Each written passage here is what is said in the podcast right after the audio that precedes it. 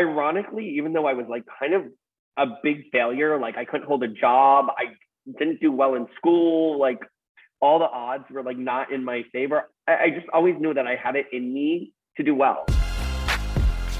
You're listening to Hawke Talk, a podcast all about the origin stories of the most interesting people in the world. Today, you know our guests as famous athletes, authors, and entrepreneurs. But there's so much more to the story. Let's get into today's interview with your host, Erik Huberman. All right, you're listening to Hawke Talk. I'm here today with Aaron Kirman. How are you? I'm doing really well. How are you? Good. Thanks for coming on. So, got to start it out as we talked about before. I assume you came out of the womb into a $150 million house, immediately put it on the market, got your first deal done, right?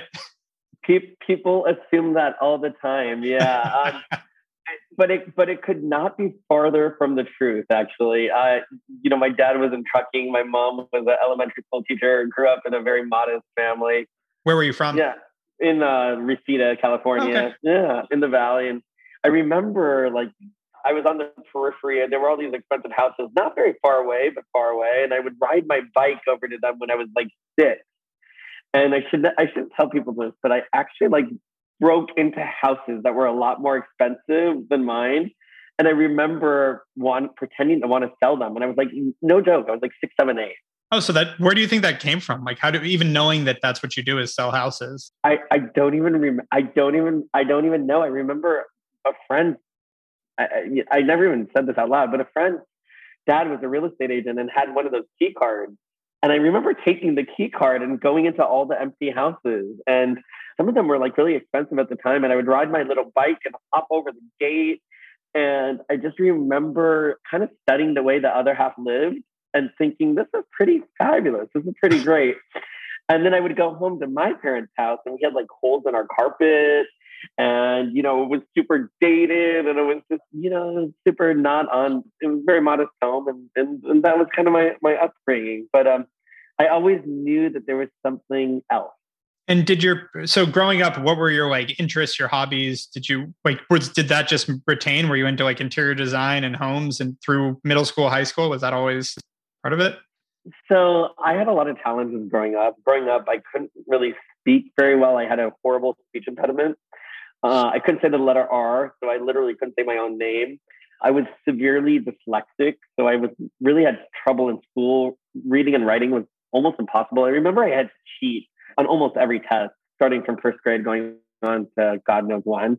And so my academic career was always really difficult. On top of that, I I, I was gay and I was I, I, mean I knew I was gay at a very young age, so I didn't really necessarily connect with people and, and this go you know, I'm 40, 42 now. So mm. it wasn't it wasn't like as cool as it is today, you know. So yeah, that was kind of complicated for me. And so I remember growing up, I was always a little bit of an outsider because I, I, I, couldn't excel in school. I didn't have a whole lot of friends. I couldn't speak very well. And um, the only thing that was really great was I had a really supportive family that, that helped me get through it. All those things kind of led to me loving real estate. I always loved real estate so much to the fact that, and I don't even know if it was that, but I remember when I was like young, I used to make my parents look at houses, even though they couldn't afford to and had no intention of buying houses. I would literally make them drive around on Sundays, and including I remember wasting real estate agents' time and getting into these fancy cars and making them pretend like they were going to buy something. So it was always kind of in my DNA. That's and did your parents ever go like, "Where is this coming from?" or just like they just were supportive and accepted it, just said, "No, this is fun." I think they didn't even know what hit them. Like we would ride bikes, and I would be like, "Let's stop at this open house," and we would meet a fancy real estate agent, you know, in the neighborhood. I'd be like, "We got to go look at this." and I was on a mission to get them to change that that whole carpet. I, I remember for ten years we had these holes in our carpet. I was like, this is uh, just not. It just didn't feel organic to me. And so looking back, though, I think that it was my saving grace because you know I couldn't read, I couldn't write, I couldn't talk, but I always knew what I wanted to do, and I always had a passion for houses. And I think uh, it, it it's it was very lucky to have that trajectory. When did you start? Like, actually, obviously, as you said, you were touring around, but was there a point in high school or something where you actually started like turning it into a job yeah. or what'd you do work wise? You know, I remember I didn't get into college. I didn't get into USC and they wrote me a rejection letter. And I remember writing them back saying, how could you not let me in? I, I, you know, yes, I have bad grades and yes, you know, I, I don't stack up, but here's why you should let me in.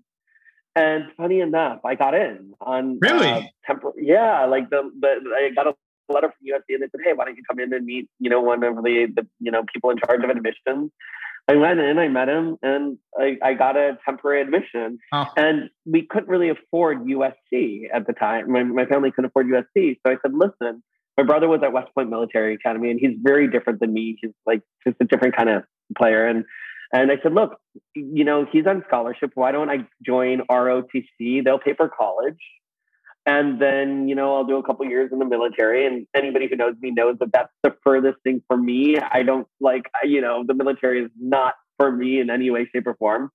Uh, so I did it for the first six months and I got kicked out of the ROTC. They're like, we're not paying for school anymore. You're not for us. This What- is what- not a match. what was And the was yeah what was their issue everything. Like, I, you know, I, I, I, I'm a dyslexic. I mean, I, I barely knew how to put on my boots. I know that sounds terrible, but they were complicated. And, you know, I, I you know, I was in college and I, you know, I was had this new life freedom of, you know, college and, you know, you had to get up at five o'clock, which was not for me at the time. And, you know, I was, I was, you know, learning how to be an, an adult and that just wasn't my moment. And so I remember thinking, wow, now I can't really go to school because I have no money. So I thought to myself, all right, well, let's you know, kind of check out real estate. So I worked for a couple of real estate companies and I actually got fired from every real estate company I worked for, not as an agent, but as like an intern, an assistant, because all of the things that I'm not good at, I'm not, I wasn't good at as an assistant. right And I got fired from like three different places. And finally I thought, okay, well, I definitely can't work for somebody else. Things aren't going great. Maybe I should get my license and try to see if I can do it by myself. I'm curious because a lot of people at that point would be like, I'm not meant for this industry versus like, oh, I'm just not meant to work for them. I'll do it myself. Like, where did that confidence, sort of that side of it, do you think come came from? You know, I don't know the answer to that. The thing was, ironically, even though I was like kind of a big failure, like I couldn't hold a job, I didn't do well in school, like all the odds were like not in my favor. I always knew, I, I just always knew that I had it in me to do well. Like I never doubted that I was going to be successful. Now, what that meant, I don't think I knew that. I always had confidence. Even when I got fired, I mean, yes, it's a letdown and, and, and you're like, you know, why am I here? But but but but I always felt like I had that skill to be able to do well. And so once I got my real estate license, it was like the floodgates opened and all of a sudden all the things that I couldn't do well and all the things that I didn't do well for other people, I just sort of got together for myself. And I did pretty well pretty soon. And I remember my mom went on one of my first, I, I went on a listing appointment. I was like 18 or 19. And somehow the timing was with, like, somebody called me and I was like, Mom, we have to go on this appointment. And my mom said she listened to me and she was shocked how good and competent I sounded. And she said, I remember it, it sounded like you were in the business for like 25 years. Well, you, and in some ways, you weren't 25 years, but you had spent so much time looking at houses and understanding them and having a passion for it. Like, got to be honest, obviously, we all know a lot of agents and brokers, like most are doing it because they think it's a way to make money, not because they actually are passionate about the product. For sure. And back then, real estate was not cool. Like I remember I would tell my friends I'm going to be a real estate agent, and they're like, "That's what my grandma does." Like it was a very anti. It was like an antiquated industry No. where it didn't have the glamour and the television shows and all the stuff that you see today. Um, and um, but it but it was always super natural, and I always it was the one. I, I always tell people like in life, there's a lot of things I don't know: politics, love, certain relationships. But real estate, once I got my license and I didn't work for somebody else, I was like the one thing I knew very naturally. It came very easy for me. And it was just like an instinct that I always was able to follow. Yeah. And so, how did you get your first listings? Like you, a lot of people, you know, starting out, uh, there's a lot of people. I had my real estate license, by the way. I was in real estate for, I started in commercial real estate a week to the day before Lehman Brothers collapsed. And, Wow. And so Wow. as a commercial agent at, at Sperry Van Ness in Brentwood. And uh, Yeah. six months Wow. in, realized this is going to probably be a bad time to be in real estate and I can't afford to not make any money. So started, got into the internet, which worked out. But uh, I've seen that like the, that first, unless you've got the grind in it, like how did you get your first listings, those first people to trust you at 18? You know, I remember I was at, at the time we had floor calls where you just sat in your office and you hoped that somebody was going to call. And I remember somebody called, and at the time, he wanted a Richard Neutra. And I said, What's I didn't say. He goes, I'm looking for a Neutra. And I said, Great, I can help you find a Neutra. I had no idea what that meant. I was like, yeah. what, what is a Neutra? And I remember, I mean, this is, you know, it was a different era. So I, I you know, I realized it was a famous architect, yeah. super, you know, super well known, you know, did a lot of mid-century house houses. And so I, you know, I said, look, I'll find you one. Come, you know, the guy was from San Francisco. He's like, I was like, come to LA. We'll, we'll get it. Well, I didn't realize how hard it was to find a Neutra, but they're like treasures that, you know, they don't come up a dime a dozen. So he came to LA and I remember he was in my car and this was like my first client. And I remember, you know, I'm dyslexic to this day, right?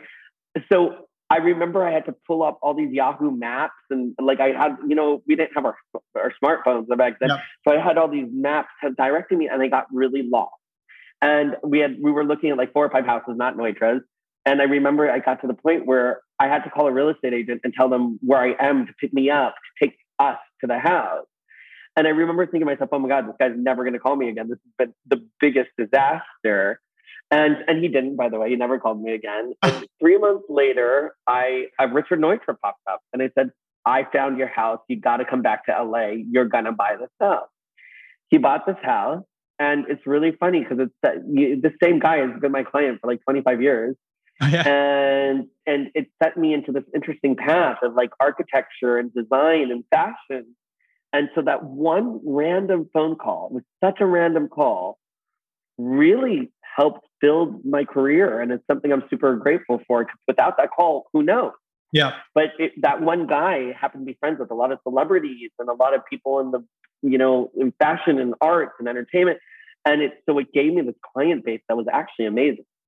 That's awesome. Uh, and so it really was and that as you said that one guy he didn't call you back for three months it took three months to get back in touch with him during that three months how was it like was it were you questioning Hard. it uh, no i mean listen like anything it's like rome wasn't built overnight uh, yeah. and and no i but but i wasn't doing terrible like i was inching at it and I, yeah. I i i was i was hustling and i was grinding and i started getting listings like i you know people would refer me and i would get them And once I got them, I you know they you know you know they weren't the prize listings. They didn't they weren't the homes that I sell today, but yeah. they were a start, and they got me they got my foot in the door. And I and I always knew like I had the vision like okay I have one house now I need two houses I got two houses I need three, and I I remember I would visualize a page of listings and be like I want a page full of listings.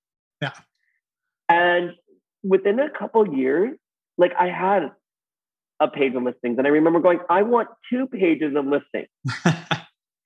and I remember like marketing and advertising. And I remember thinking, this is the visualization that I wanted. And this is what I saw. And then I remember every, I mean, for through every path, there's always a change, right? And yeah. so I was selling a couple hundred thousand dollar houses in the valley. And I remember thinking, God, it would be great to increase the price point. And so uh, you know, I, every tweak I had, I was like, well, how am I going to do that? And so for all the problems I had in my life, I would say one of the great things that I always remembered was I always had a visualization for where I wanted to go. And I always figured out a plan of action to try to get there. Yeah. And that, I think that's so important. Like when you have a path or a goal in mind, you can start to build the pieces along the way and you know you're running in the right direction or wrong. So that's makes a lot of sense. It, even to this day, I always tell people like you're going to win and you're going to lose and that's that's life right and it's like as long as when you lose you can kind of evaluate what I, every time i lose I, i'm like well what did i do wrong what what did i do wrong and how can i make sure i don't do that again and sometimes we do it again i'm like what did i do wrong like i'm going to learn this lesson eventually yeah. right that's my biggest pet peeve with myself. I think it's my, the thing that pains me the most is when I make the same mistake twice. I'm like, oh, oh I'm supposed to learn oh that. Oh my God. You're like, fuck. You're yeah, like, fuck. Exactly. How many times? And there's certain mistakes that I make, I've made a hundred times. And, and every time I'm like, fuck, I'm not going to make that mistake again. But the problem is the mistake is part of the life. Like, you know, like I, I, I know, you know, one of our mistakes that we make all the time is like immediate communication so important. But when you get busy, that that becomes very challenging, right? And and so one day we will get it down, but we still don't have it down yet. Yeah, no, it's 100%. And so I'm curious, what do you think? Like, as you said, it took you about a, two years to get that page of listings at the same time. Like, what was it that about you that was it just you got intros from this first guy that you found that architect for? Or like, what was it that made people go, I'm going to give you the shot at 19, 20 years old versus yeah. the person that's tried and true or my cousin or whoever else they were going for? Like, why were you able to get those listings? So at the time, like my youth was a disadvantage because people didn't want to hire young. And today, wealth patterns have changed. There's so many wealthy young people that the perception of youth and business is now, uh, it's actually probably a good thing. Yeah. Whereas when I was young, it wasn't. I would say that one of the things that led me to be where I am is my trials and tribulations actually got me to be successful. Like the fact that I, when I was a kid, I couldn't speak, I couldn't talk, I couldn't communicate, the fact that I couldn't read, the fact that I couldn't write, all of those things sucked as a kid. But what it did as an adult was it made me hone in on human nature and human beings. And I was able to study the human being. And it was able to help me build my interpersonal relationship uh, so that as a 21 year old or 22, when I was just starting, I really knew how to communicate with people. I knew how to really connect with people. And I, I really, and I know this sounds weird, like I wasn't a master salesman there then, but I was a salesman. Yeah. And I knew how to sell. Like today, I call myself like a master salesman because I really think I'm I'm great at Not enough. Yeah. Yeah. And, and, and, and selling is not selling, right? Right. But, exactly. But I learned how to listen and how to understand what it is that people want so that I could do my best to deliver. Got it. And so obviously, as you said, over time, you kind of set your sights on bigger houses and you know better areas, so to speak, more expensive areas. How did you kind of elevate to the point you're at now? I mean, you've had literally some of the biggest listings in history, correct? Yeah, yeah. We've sold the most expensive houses in the world. We're now at eight billion dollars in sales. That's yeah, and we're we're lucky enough to like you know you know sell sell really to some of the most famous, most wealthy, and most expensive properties. And so where was like when was the first one? Where was that first step of like you went from like some you got I get the progression from like two hundred thousand dollar houses maybe getting into a million, two million, and that pro- process. But how do you then break through to being the guy to get the next, you know, $50 million house, $80 million, yeah. whatever that is. Yeah. So I, I, over the course of like 15 years, I had a very strong, I, I was successful. I did good. I did good. I was like, people knew my name. At the time, actually, I'm not even sure I was that well liked. I was actually pretty insecure, and th- there were so many lessons I learned along the way. Which I've heard your reputation later. is great if it means anything. uh, well, thank you, and and now it is, but I have to work on it. You know, you know that layer of insecurity as a kid that led to things that I could have done better. Right? I, I I felt insecure. So if I if I wasn't your guy, I, I would lie and say I was. Right? Now I'm I'm pretty clear about well, if I'm not your guy, I'm not your guy. You know, like if, if it's not a match, it's not a match. But I remember what really got me, what what what was the what propelled me to the big boy listings and, and girl listings. A fifty million dollar listing was. I remember I, I was having a horrible year. I mean, I was a top producer, but I was having a really bad year. I had bad clients, and I remember telling my life coach, I was like, "I'm just miserable." And she goes, "Get rid of every one of your clients, fire them." I was really miserable that year, and I went on a trip to Brazil, and I came back, and I literally was like, okay, I fired every single one of my clients. I was at Ground Zero. And not only did I fire every one of my clients, but I was at a very safe company. It was like the prestige, it was the most prestigious luxury brand in Los Angeles. Which one? At the, it's Hilton and Hyland. Oh, okay, yeah. Super luxury brand. And I was one of their top producers, but there were two other people there that that started inching in on my territory, and they were top producers. And I remember it was like leading to this lack of self-esteem for me. And I remember losing my, my way. And I remember kind of searching for something else. And I was going to start this technology company with somebody, and this, this, this guy said, "Well, go to any company. It doesn't matter what you're at. Go to the you know a company that's going to give you the highest split." And I remember I, I, I met this company, and they, they they needed a luxury presence at the time, but they had they didn't have a very established name, and so they're like, "We want you to build our luxury brand." It was the biggest decision for me because I wasn't sure I was ready for that. And I went from like a very prestigious company to a company that wasn't prestigious and luxury. They had 10 offices. And I said, look, I'm probably, and funny enough, all of a sudden the universe changed and I started making so much money at Hilton and Hyland and the world Of started course, opening up. And I told the, I told the owner at the time, I was like, I'm not going to leave. And he, I, I was like, unless you make me an offer that I can't refuse. Sure enough, he made me an offer I can't refuse. And I, I remember the owner of that company, you know, basically at the time was like, not only said I left, he, he said I was fired, right? He, it, it was a very dramatic breakup. Uh, oh, yeah. But when I started at this new company, I knew I needed, I needed to make a splash. It was like my time. And so I linked up with as many $50 million houses as I could. I remember launching at a new company all of a sudden. I never had a $50 million listing. I never even had a $30 million listing. But when I launched at this new company, I was like, this is my time. I'm going to do it. And I, I launched at this huge house, 50 million at the time, which was a lot. Yeah. And I just changed everything I did. Like all the bad that I did, I changed the good. All the, the, um, you know, insecurities I had, I was like, I'm now a leader. I'm going to be a leader and I'm going to lead well and I'm going to be honest and I'm going to be kind and I'm going to be generous and I'm going to make sure that I do this right. And from that generosity led to more generosity, led to more listings. And all of a sudden, you know, a Saudi client would call me from Saudi Arabia, princes, kings, queens, celebrities, and all of a sudden it started to roll. And so, how did you get that first $50 million? You're moving to a new brokerage. You've never had a listing that size. Uh, you don't need to say who, but like, how did that listing come to be? Like, how were you able to secure that? Was it just brute force? I'm taking it. Like, or, You know, it was, it was, to be honest, an extreme. It, it was like he knew me. We were friends. I pulled favors. I, I, I we, we, really pulled favors. Uh, we really inched our way. We take, we took a reduction on commission. Like we, we do what we don't like to do, but I did what I needed to do to, to launch.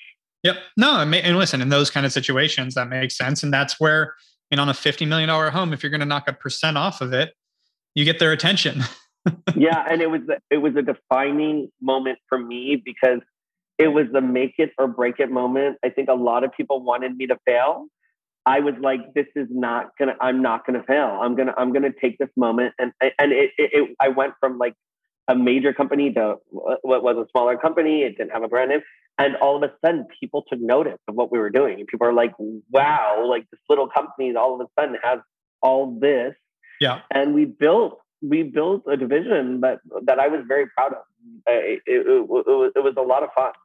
That's awesome. And so, at this point, as you said, you've so what was the most expensive house in history? What was that house that you sold? I sold, and this is not in the United States, but we sold a three hundred million dollar house. I can't talk about it, but it's, Oh, okay. you know, abroad. Yeah. Uh, and then uh, and then in LA, the next one is sixty five.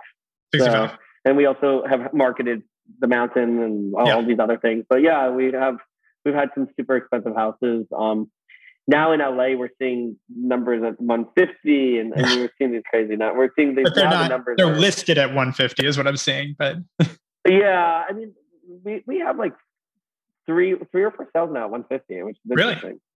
yeah. Yeah.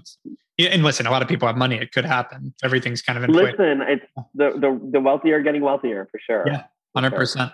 And so, what's next? What do you think? What, do you want to do from here? You've got, you've kind of, as you said, you've hit some of the most expensive houses in the world. Like, is there something you're building towards, or you just like it, you love it, you want to keep going?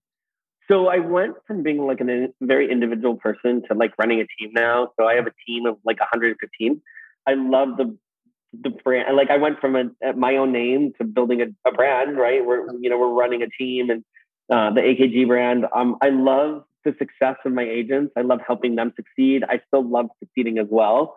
But I love business in general. I love strategy. I love the the, the wins. I love the brand building you know, we we shot a show on CNBC, Listing Impossible, did really well. Working on media and TV. Now, real estate is not just being a broker, right? It's a, uh, being a good real estate agent is like actually being like a media personality. Like, you know, we were Yeah. always on TV and media and showing houses and YouTube and television networks, and then you know, always pitching stories, and then we are cross connecting. And now technology is such an important part that we're, we're building a technology app that hopefully you know is going to be amazing based on intelligence telling us who's looking at what even if we're we're not familiar And so our, our, our list of agenda items huge between the app and media and television and brand building and, and building our team.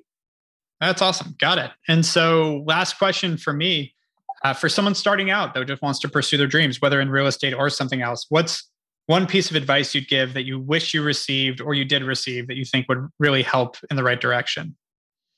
I think that knowing what you want is literally 80% of the game. And you know, a lot of people come to me for because they want to be successful and they're like, I want to be like you or I want I want the money or and that comes with success, like money and things and, and, and learning. It all comes as part of the course, right?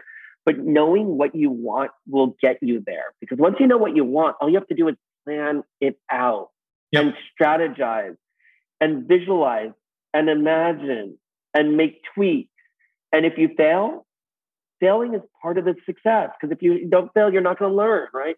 So from every failure is a is a great lesson to learn. And the people that fail the most are the people that are the most successful. And so I always tell people don't be fail, afraid of failure, fail. Because when you fail, you will learn not to fail again, right? And really oh, know what it is, know what you're good at, know what you're bad at, and know what you want. Because once you have that, all you have to do is map it out. And there is something so easy about mapping it out because once you map, you have a plan. And I always tell people, like, I fail every day. It's, to this day, I fail. Like, I fail, right? But as long as I have a plan to not fail again, I feel good.